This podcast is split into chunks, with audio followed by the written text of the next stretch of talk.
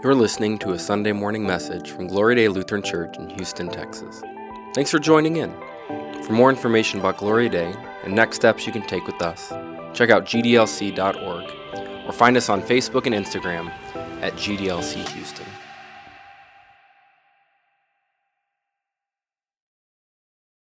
Before I begin this message this morning, I want to thank you.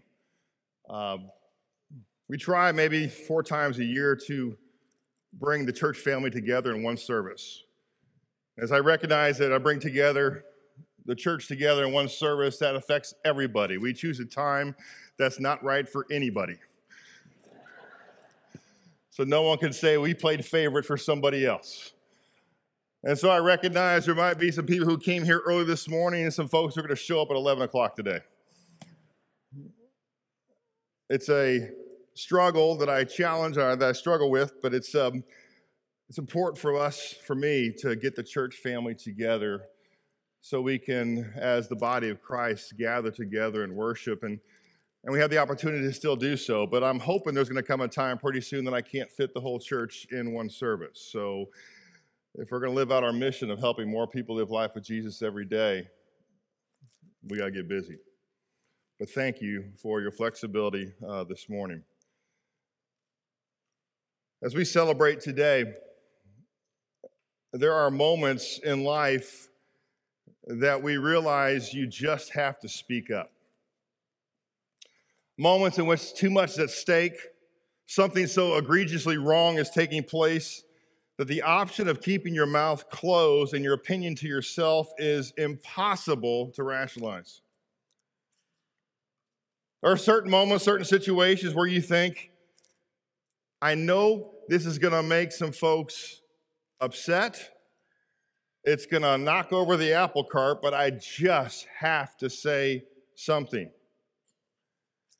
And then just as you fear when you make a statement, open your mouth, complete an action, it sparks a much bigger deal than you ever intended. Fun times, aren't they? Over 500 years ago, a little-known town pastor and college professor in the Maltersheim town of Wittenberg, Germany, felt that posting 95 statements to the main doors of the local Catholic church at the Castle Wittenberg would make a statement, but maybe not bring about a worldwide revolution that it did. You see, it was the eve of All Saints' Day, a day in which this local pastor knew that the villagers, the students, and the fellow college faculty would file through the church doors for a special mass, and then entering, some would stop to read this pastoral thought on problems in the church at large. This was the church bulletin board. Today, I believe Luther would have posted on a blog, a Facebook post. He would have had a TikTok. He would have had, it's probably good he didn't have all that at his disposal. He would have had a massive YouTube channel. What was happening was Luther was opening up the dialogue for a conversation that he knew was going to make folks upset. But it was something so egregiously wrong, the heart of the gospel was at stake. For those of you who may be new to the faith or new to church or never studied church history, today, we're celebrating what's called the Reformation, and one of the practices that we've had here for a long time is some folks dress up in red to celebrate this festival day.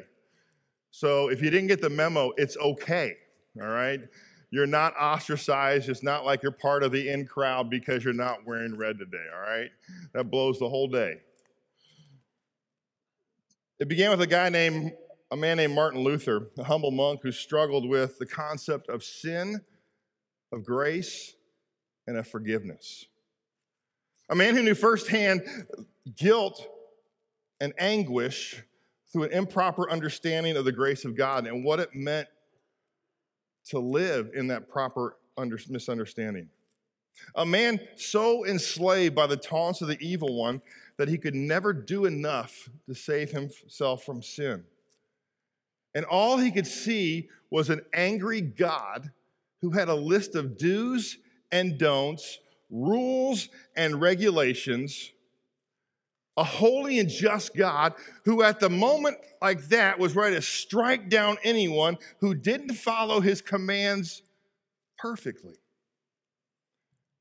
And it was only when he began to study God's word, when he opened the page of Scripture, especially the book of Romans and the book of Galatians, that he began to understand and grasp the message of grace and forgiveness. You see, the Holy Spirit took hold of his heart and it transformed his life as he began to experience the power of the gospel like never before.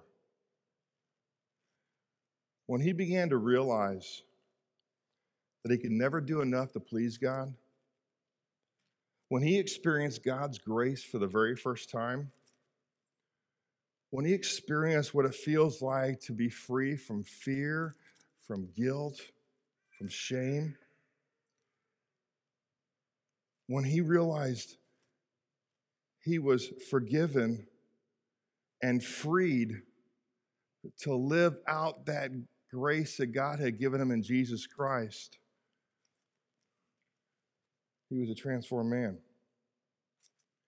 So on this day, we remember and celebrate how God used a man in the early 16th century to ignite a movement that brought about a worldwide revolution with the simple act of pointing out 95 abuses in the church.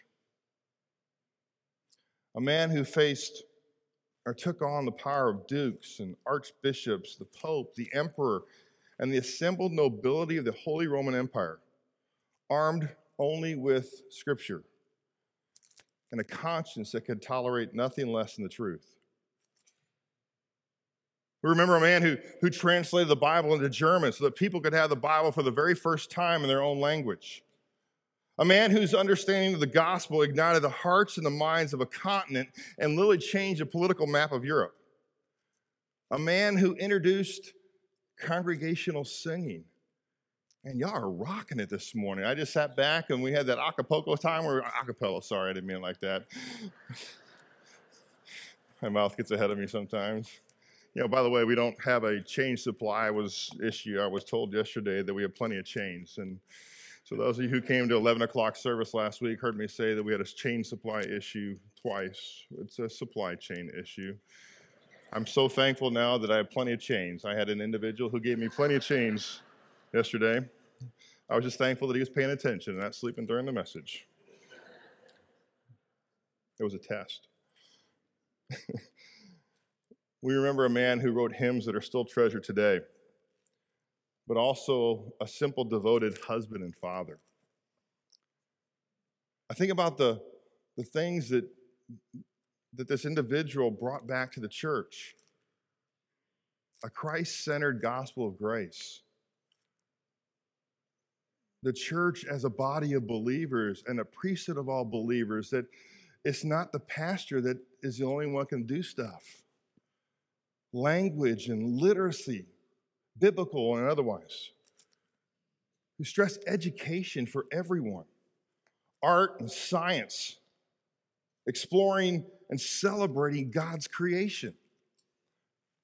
A man who helped us understand work is vocation, that all work is a divine calling. Not just because you put on a robe or you're a pastor, but he has a great line that there's more honor in changing diapers than proclaiming the gospel on Sunday mornings as a pastor. The value and rights of the individual. Unlimited government and freedom of self-expression and religious expression. But here's the deal. But while this is a special day for the church, this isn't about a guy, but about the gospel of Jesus Christ and the authority of God's word.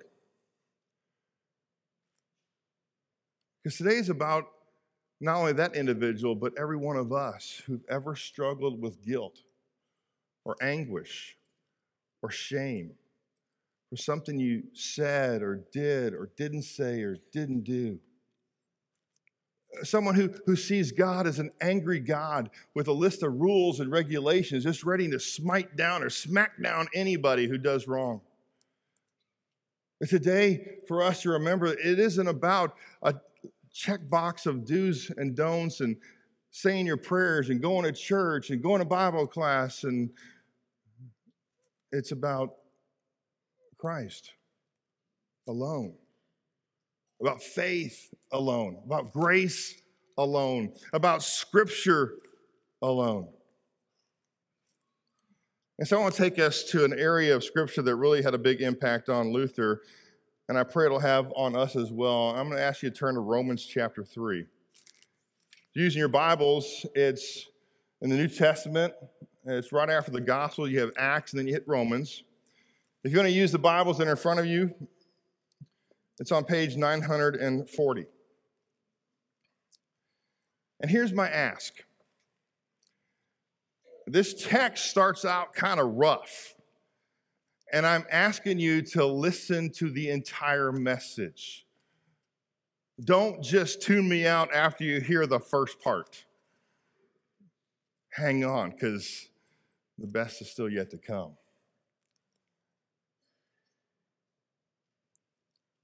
Romans chapter 3, beginning in verse 9, and as we look at this section of Scripture, I love how Paul levels the playing field for all of us.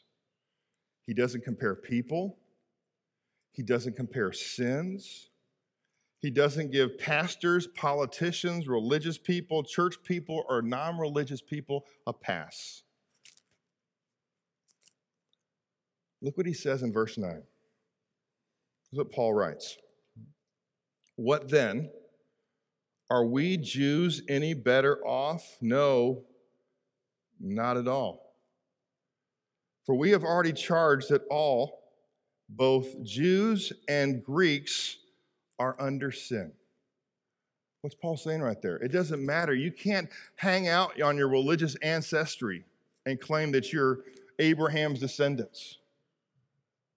Jews and Gentiles, by the way, that's us,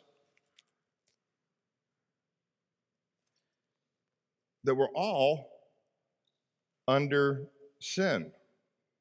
Well, no, I don't know if I necessarily agree with that, right? Because society says that basically people are good.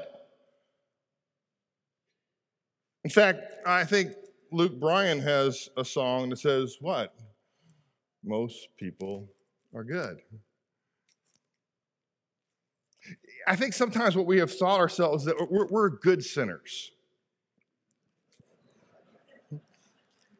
We know we have our faults and failures. We know we're not perfect, but we're not like those crazy people out there. We're pretty decent. You know, we mow our yards and we take care of our homes, and, you know, we come to church, and, man, we're not like those other people. But if everybody's good, most people are good, why did you lock your car this morning when you came to church? Why do we have a security system in our homes? Why do we have a doorbell that can see everybody's going on past and everything else? Why do we change our passwords continually? Why don't we just open up our bank accounts and say, you know what? People are good. So what Paul's saying is to be under sin is that we are under the power of sin. Not that we just sin occasionally, but we're actually slaves to sin. Try this. Today, spend an hour and don't sin. Just an hour. That's all I'm asking for. How about 10 minutes? I'll give you 10 minutes. Just sit there in meditation. Do nothing. Your thoughts will convict you, by the way. Because about 9:55, if you're like, man, I am rocking it, you just got hit with pride.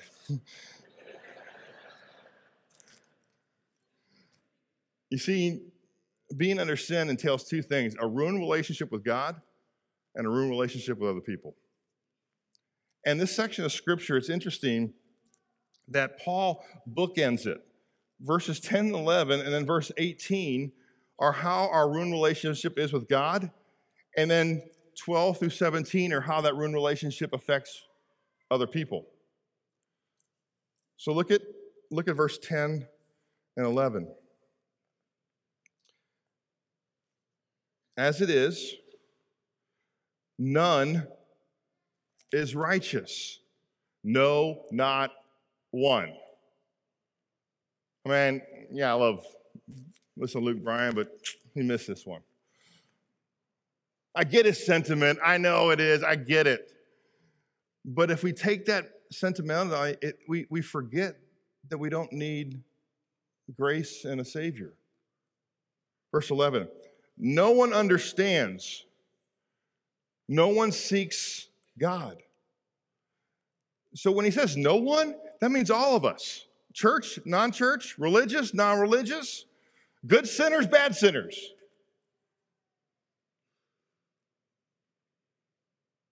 This is not a popular message. This is not a message that you normally would go to. This is not a feel-good message, y'all. This is not something that we take lightly, because if we don't know that we are sinners in need of God's grace, we'll never experience God's grace. If I'm so good, what do I need Jesus for? And so Paul, get ready for a smackdown, okay? This is where you can't tune me out, all right? He is going to call every one of us out. Verse 12. I mean, this is like, if you want to go into a Hallmark business, don't use this as your opening section of the Hallmark card, okay? This would not be good. You would not go far, all right? Verse 12, all, not some or most, all have turned aside. Together they have become worthless. No one does good, not even one. What? Well, look at verse 13. It gets better. Ready? Their throat is an open grave. They use their tongues to deceive. It actually comes from Psalm 5. The venom of asps is under their lips. Man, them critters hurt. You ever been stung by one of those guys? They hurt. And that venom is in our lips. Just read the book of James. Verse 14, I mean, just it gets better. Their mouth is full of curses and bitterness. There's poison on our tongues and in our hearts. And their feet, verse 15, are swift to shed blood, and their paths are ruin and misery, and the way of peace they have not known. Oh, that's the bad sinners, right? Not us good sinners. Paul's talking to everybody else. You know my favorite hymn, Chief of Sinners Though I Be, my next door neighbor is worse than me. So just remember that. No. All of us. None does good. Well, what about the cool stuff we do? Well, we'll get to that. Verse 18. There is no fear of God before their eyes. I don't want to go too much into a commentary. I believe we're witnessing this before our very eyes as a nation. That we have their throat is an open grave. The political conversations, they use their tongues to deceive. We use our lips and our text as venom. Driving down the highway and someone cuts you off, our mouth is full of cursing and bitterness. Their feet are swift to shed blood. You look at the violence that's coming across our nation. And you look at it like, wait a minute, this is very difficult, but it's real. And I think what we're experiencing is a country and a world that's walking away from not only God, but his grace and what he says in his word. You see, I can't think of a better time for us to be digging into Scripture as a nation, as a country, as a church, to navigate through the tumultuous times we're in this highly divisive political, social, and economic craziness that we're all experiencing. And because there's no fear of God before their eyes, look what happens. Keep your place here. Turn back one page to Romans chapter 1.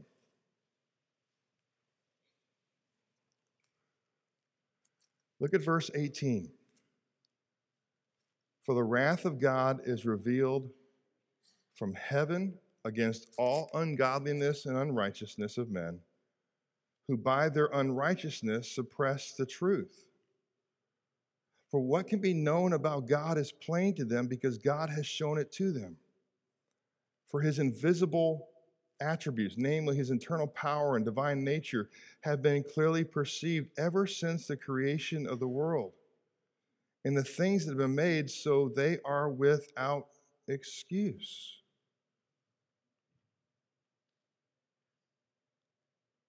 And if you continue reading, you look at verse 21, God gave them over. God gave them up in the lust of their hearts to impurity, dishonoring their bodies. Later on, because they exchanged the truth of God for a lie. And they worship and serve the creature rather than the creator. And as if Paul is telling us that God said, if you're going to make your bed, you get to lie in it. That's hard, y'all. Go back to Romans chapter 3. There's a purpose why Paul writes this. It's a powerful, powerful purpose. Look at verse 19. Now that we know that whatever the law says, it speaks to those who are under law, so that every mouth may be stopped and the whole world may be held accountable to God. For by works of law, no human being will be justified in his sight, since through the law comes knowledge of sin. Verse 21, those first two words, powerful words. But now. But now. Now that we know our condition, let's look at the cure. But now the righteousness of God has been manifested apart from the law, although the law and the prophets bear witness to it. The righteousness of God through faith in Jesus Christ for all who believe. For there is no distinction. Look at this, verse 23. For all have sinned and fall short of the glory of God, and are justified, that means made right, by God's grace as a gift through the redemption that is in Christ Jesus. Y'all, this is a message of pure gospel. This is the message that Luther was talking about, the church had walked away from. And this is the message I think we need to hear today. That we have to be careful that we don't walk away from it. For you are not under the law, but under grace. Man, I've heard so many people tell me before that in order for them to come to church or be a Christian, they have to get right with God. They have to clean up this area of their life first. They have to remove all of their sin before they can come to God. And I said, man, if you got to do that, I got an empty building. I can't even be there.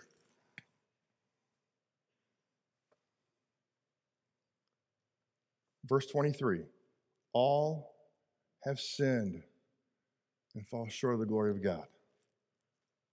But now. Just in case you don't believe me, look at Romans, go one more page ahead in Romans 6:23. It's great, if you don't have this underlined, the wages of sin is death, but the free gift of God is eternal life in Christ Jesus. That's why we're here today, y'all. That's what it's all about. And then as we, I love what Pastor Randy shared earlier. This is not a monument to the past, but a mission moving us forward to share the gospel with others as the Holy Spirit fills us to help more people live life with Jesus every day. Let me finish up with this. Turn to Galatians chapter 5. And if you go through, continue going Romans, you keep going, you hit Ephesians, you'll hit Galatians, you hit Philippians, hit Ephesians. I can't even talk right now. Chain Supply. It's on page 972. Galatians 5:1.